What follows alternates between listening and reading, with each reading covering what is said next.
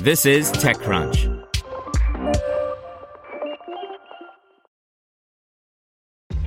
This episode is brought to you by ShipStation. You know, some things take a lot of work, like sending little robots to far off distant planets. And just as that's challenging, so too is running a successful e commerce business, especially when there's so much to do. So I want to introduce you all to ShipStation. Now, I love using ShipStation because of its easy to use dashboard, which makes managing orders and printing labels a breeze and super smooth. Oh, and the customer service is just out of this world. It's exactly what you need to help grow your business. Sign up for your free 60-day trial at shipstation.com slash technews. That's shipstation.com slash tech news. You're listening to TechCrunch Startups. Today's story is brought to you by Deloitte. If you see an IPO on your horizon, be sure you also see the steps to get there. Deloitte helps companies prepare for their IPOs with insight yielding audits and readiness programs based on years of IPO experience. Deloitte.com slash US slash EGC. Snap CEO's sister Caroline Spiegel starts a no visuals porn site by Josh Constine. If you took the photos and videos out of pornography, could it appeal to a new audience? Caroline Spiegel's first startup, Quinn, aims to bring some imagination to adult entertainment. Her older brother, Snapchat CEO Evan Spiegel, spent years trying to convince people his app wasn't just for sexy texting.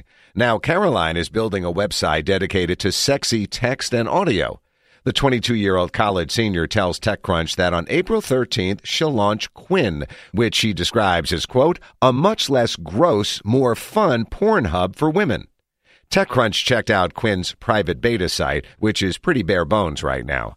Caroline tells us she's already raised less than a million dollars for the project, but given her brother's success spotting the next generation's behavior patterns and turning them into beloved products, Caroline might find investors are eager to throw cash at Quinn.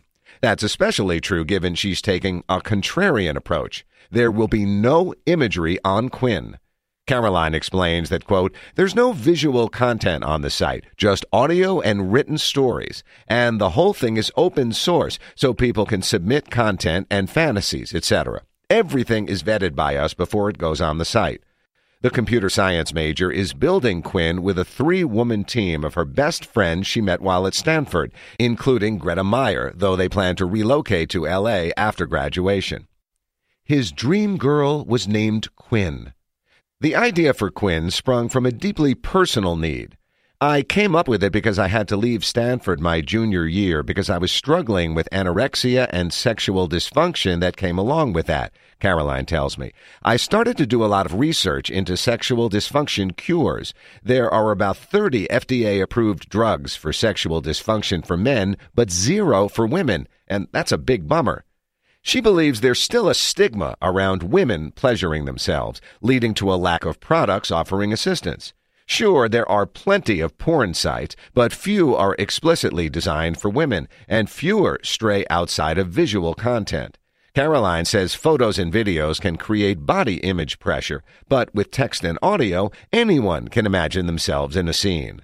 Most visual media perpetuates the male gaze, all mainstream porn tells one story.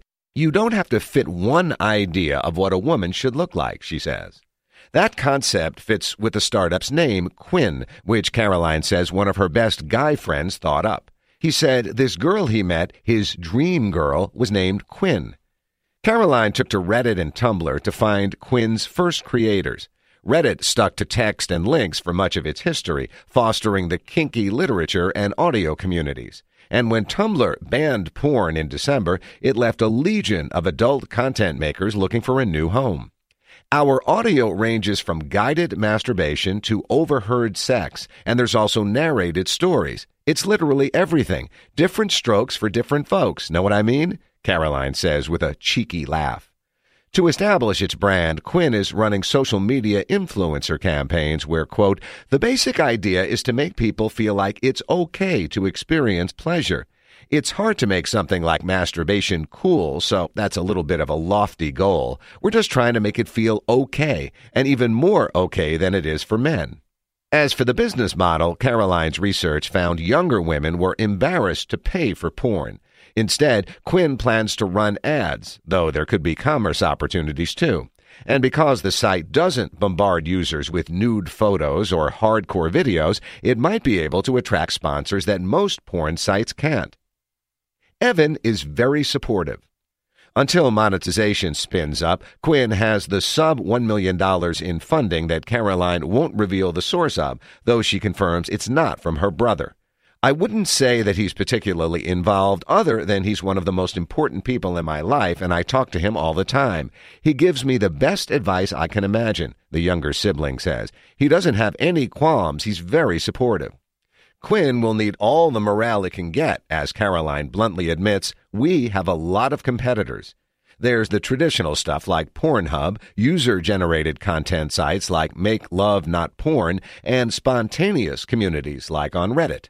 She calls $5 million funded audio porn startup Dipsea an exciting competitor, though she notes that we sway a little more erotic than they do, but we're so supportive of their mission.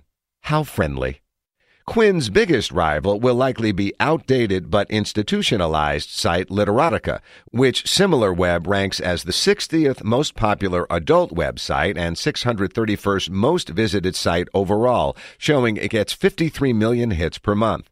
But the fact that Literotica looks like a Web 1.0 forum yet has so much traffic signals a massive opportunity for Quinn.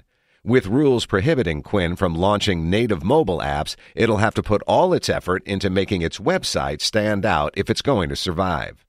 But more than competition, Caroline fears that Quinn will have to convince women to give its style of porn a try. Basically, there's this idea that for men, masturbation is an innate drive, and for women, it's a could do without it, could do with it. Quinn is going to have to make a market alongside a product, and that terrifies me, Caroline says, her voice building with enthusiasm. But that's what excites me the most about it, because what I'm banking on is if you've never had chocolate before, you don't know. But once you have it, you start craving it. A lot of women haven't experienced raw, visceral pleasure before, but once we help them find it, we'll have momentum. Most importantly, Quinn wants all women to feel they have rightful access to whatever they fancy. It's not about deserving to feel great. You don't have to do Pilates to use this. You don't have to always eat right. There's no deserving with our product. Our mission is for women to be more in touch with themselves and feel fucking great. It's all about pleasure and good vibes. Want to learn how you can make smarter decisions with your money? Well, I've got the podcast for you. I'm Sean Pyles, and I host NerdWallet's Smart Money Podcast. Our show features our team of nerds, personal finance experts in credit cards, banking, investing, and more. And they'll help you make the most of your money while cutting through the clutter and misinformation in today's world of personal finance. You'll get clarity on strategies to help you build your wealth, invest wisely, shop for financial products, and plan for major life events. Listen to NerdWallet's Smart Money Podcast wherever you get your podcasts.